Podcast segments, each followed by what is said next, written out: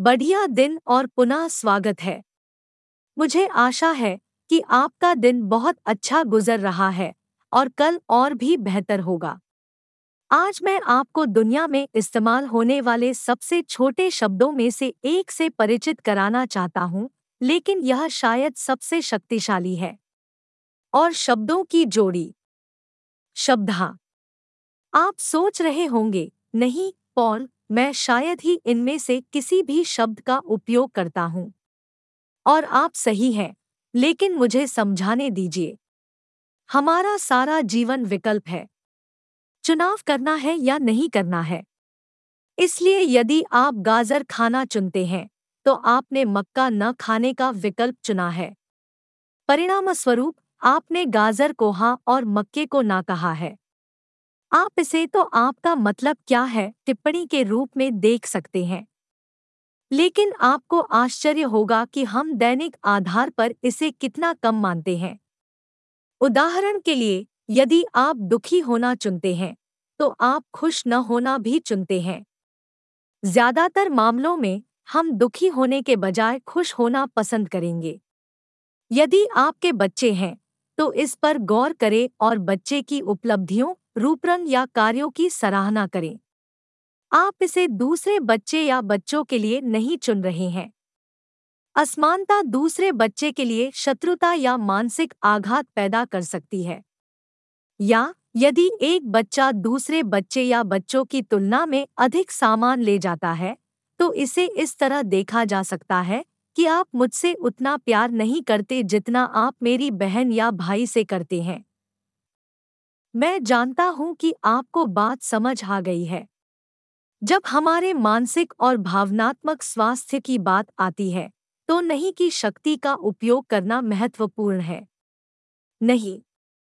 का उपयोग करना जितना लगता है, उससे कहीं अधिक जटिल है। हमें बच्चों की तरह ढलना और फिट रहना सिखाया जाता है। हम जीवित रहने के लिए अपने माता पिता पर निर्भर हैं। हमारे माता पिता समूह पर निर्भर होते हैं और समूह राष्ट्र पर निर्भर होता है। प्राथमिक अस्तित्व तंत्र संख्या में ताकत को समझना है। इसलिए इसमें फिट होने की स्वाभाविक प्रवृत्ति होती है। हालाँकि यह हमारी अच्छी सेवा कर सकता है, लेकिन यह हमारे विरुद्ध भी काम कर सकता है, क्योंकि हमारे जीवन में ऐसे समय आते हैं जब हमें अपने मानसिक शारीरिक और मानसिक स्वास्थ्य का ध्यान रखने की आवश्यकता होती है। नया शब्द, फोमो, छूट जाने का डर हमें ऐसा महसूस करा सकता है, जैसे अगर हम ना कहेंगे तो हम कुछ चूक जाएँगे। महिलाएँ किसी अनुरोध को ना कहने के भावनात्मक पहलू के प्रति अधिक संवेदनशील लगती हैं। महिलाओं के लिए यह समझ में आता है, क्योंकि सामान्य तौर पर महिलाएँ अधिक स्नेही होती है। महिलाओं को ऐसा लग सकता है कि ना कहकर वे उस व्यक्ति को धोखा दे रही हैं या उनका समर्थन नहीं कर रही हैं। इसमें फिट होने और दूसरों द्वारा मान्य होने का बहुत दबाव है। सोशल मीडिया यह चलन तेज़ी से बढ़ा है और लगभग नियंत्रण से बाहर हो गया है। अधिक से अधिक लोग स्वयं को मान्य महसूस नहीं करते हैं। हम अपने जीवन के सभी अद्भुत कौशलों, अनुभवों और विशेषताओं को नज़रअंदाज कर रहे हैं और लगातार अपनी तुलना मीडिया के उस चित्रण से कर रहे हैं, जो हमें होना चाहिए। साथियों का दबाव राजा बन जाता है। जब सहकर्मी हमसे गतिविधियों में भाग लेने के लिए कहते हैं तो हम अक्सर कार्यस्थल पर हाँ कहने के लिए मजबूर महसूस करते हैं, यह कार्यालय की राजनीति के कारण विशेष रूप से प्रचलित हो सकता है। बेशक, यह कार्यस्थल में अस्तित्व का मामला हो सकता है, क्योंकि हमें कई लोगों द्वारा सकारात्मक रूप से देखे जाने की आवश्यकता हो सकती है।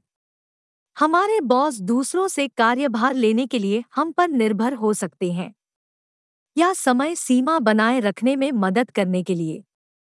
हालाँकि यह खुद को बढ़ावा देने का एक शानदार तरीका हो सकता है, हमें अपनी भलाई पर भी विचार करना चाहिए।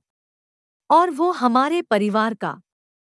माता पिता के रूप में हम बिना शर्त कुछ देने या समर्थन देने के लिए बाध्य महसूस कर सकते हैं। फिर, यह बोझ महिलाओं पर भारी पड़ सकता है, क्योंकि उन पर बच्चों, घर के कामों और संभवतः नौकरी का बोझ पड़ सकता है। यहाँ कुछ तरीके दिए गए हैं, जिनका उपयोग आप किसी अनुरोध पर नहीं कहने पर कर सकते हैं। आप शीघ्र अनुरोध के लिए नहीं कहने की तैयारी कर सकते हैं। जब हमारे पास कोई ठोस कारण हो, हमारे इनकार को उचित ठहराने का एक तरीका हो, इस धारणा से परे कि हमें प्रतिबद्धता से बचना चाहिए तो ना कहना बहुत आसान है। ज़रूरत पड़ने से पहले हमें ना कहने का कारण बनाना होगा। हमें मार्गदर्शन के लिए एक निर्णय लेने वाली संरचना या नियम की आवश्यकता है ताकि हमें हर निमंत्रण के बारे में चिंता न करनी पड़े। उदाहरण के लिए, यदि आप जानते हैं कि आपके पास होमवर्क, काम या पारिवारिक दायित्व है, जो आपकी अनुपस्थिति से प्रभावित होंगे तो एक तैयार विवरण तैयार करें। मैं ऐसा करना चाहता हूँ, लेकिन मैं थक जाऊँगा और काम करने में असमर्थ हो जाऊँगा या मेरे कार्य प्रदर्शन पर असर पड़ेगा। या मैंने अपने परिवार के साथ गुणवत्तापूर्ण समय खो दिया है और मैं उनके साथ अन्याय नहीं करना चाहता।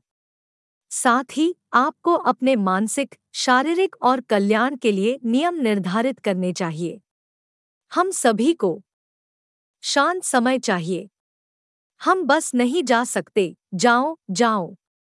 हमें रिचार्ज करने के लिए समय चाहिए। विश्राम अतिभार थकावट और बीमारी से बचाता है। एक बार उपरोक्त में से कोई भी स्थापित हो जाने पर हम किसी के लिए अच्छे नहीं हैं। अंत में, यदि आप कुछ करने के लिए उपलब्ध हैं तो अपने आप से एक बुनियादी सवाल पूछने से पहले हाँ न कहें, क्या मैं यह करना चाहता हूँ या क्या मुझे ऐसा लगता है कि मुझे करना चाहिए?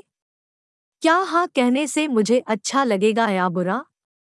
वह या क्या यह विशेष घटना या कार्य घटित होने पर मुझे भय या पछतावा महसूस होगा?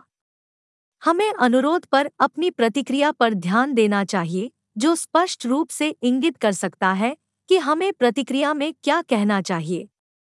आपकी पसंद पर आपका नियंत्रण है, क्योंकि यह आपका जीवन है, इसलिए सुनिश्चित करें कि आप अपने लिए हाँ कहें, न कि केवल किसी और के लाभ के लिए।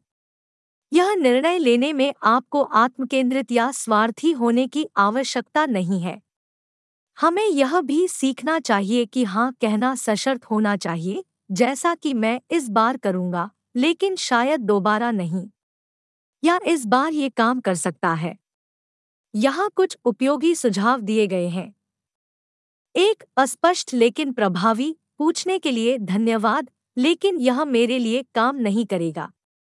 दो, यह व्यक्तिगत नहीं है। पूछने के लिए धन्यवाद, लेकिन मैं अभी उपलब्ध नहीं हूँ। तीन, मुझसे बाद में पूछे, मैं वह करना चाहता हूँ, लेकिन मैं बाद तक उपलब्ध नहीं हूँ। क्या आप फिर मुझसे पूछेंगे? चार, मैं आपको जोड़ता हूँ, मैं यह नहीं कर सकता, लेकिन मैं शर्त लगाता हूँ, एक व्यक्ति का नाम बताइए हाँ। मैं उनसे आपके बारे में पूछूँगा। पाँच प्रयास करते रहें। उनमें से कोई भी तारीख मेरे लिए काम नहीं करती, लेकिन मुझे आपसे मिलना अच्छा लगेगा। मुझे कुछ और तारीखें भेजें। सात, आभार, मुझ पर भरोसा करने के लिए बहुत बहुत धन्यवाद। मुझे खेद है कि मैं अभी आपकी मदद नहीं कर सकता। दस, बस यह न कहें। धन्यवाद, मुझे उससे आगे बढ़ना होगा। कहो, फिर चुप हो जाओ। ग्यारह मज़ेदार। मैं वास्तव में आपके पूछने की सराहना करता हूँ, लेकिन मेरा समय पहले ही समर्पित हो चुका है। बारह, क्षमा करें। काश मैं ऐसा कर पाता, लेकिन अभी यह काम नहीं करेगा। तेरह, किसी और का निर्णय। मैंने अपने कोच, चिकित्सक, पति आदि से वादा किया था कि मैं इस समय कोई और परियोजना स्वीकार नहीं करूँगी। पंद्रह, मैं किसी और को जानता हूँ अभी मेरे पास समय नहीं है। मैं किसी ऐसे व्यक्ति की अनुशंसा करता हूँ जो आपकी मदद कर सके। सत्रह सीमाएँ निर्धारित करें। मैं आपको बताऊँ कि मैं क्या कर सकता हूँ। फिर प्रतिबद्धता को उस चीज़ तक सीमित करें जो आपके लिए आरामदायक हो। अठारह। नहीं नहीं, लेकिन हाँ नहीं, मुझे इसके बारे में सोचने दो और मैं तुम्हारे पास वापस आऊँगा। यह जानकारी उपयोगी होगी। खैर, मेरे दोस्तों, आपसे बात करके बहुत खुशी हुई। और मैं अगले पॉडकास्ट में ना कहने पर विचार करने के लिए, हार्मोनल और शारीरिक प्रतिक्रियाओं को साझा करने के लिए उत्सुक हूँ। इसलिए आप बेहतर ढंग से समझ सकते हैं कि जब आप ना कहते हैं तो आपका शरीर क्या करता है। खैर, मेरे दोस्तों, जुड़ने के लिए एक बार फिर धन्यवाद अगली बार तक। और हमेशा की तरह। कृपया अपने आप से प्यार करना याद रखें। आप अकेले नहीं हैं। आप प्रासंगिक और योग्य हैं। उसके बारे में क्या?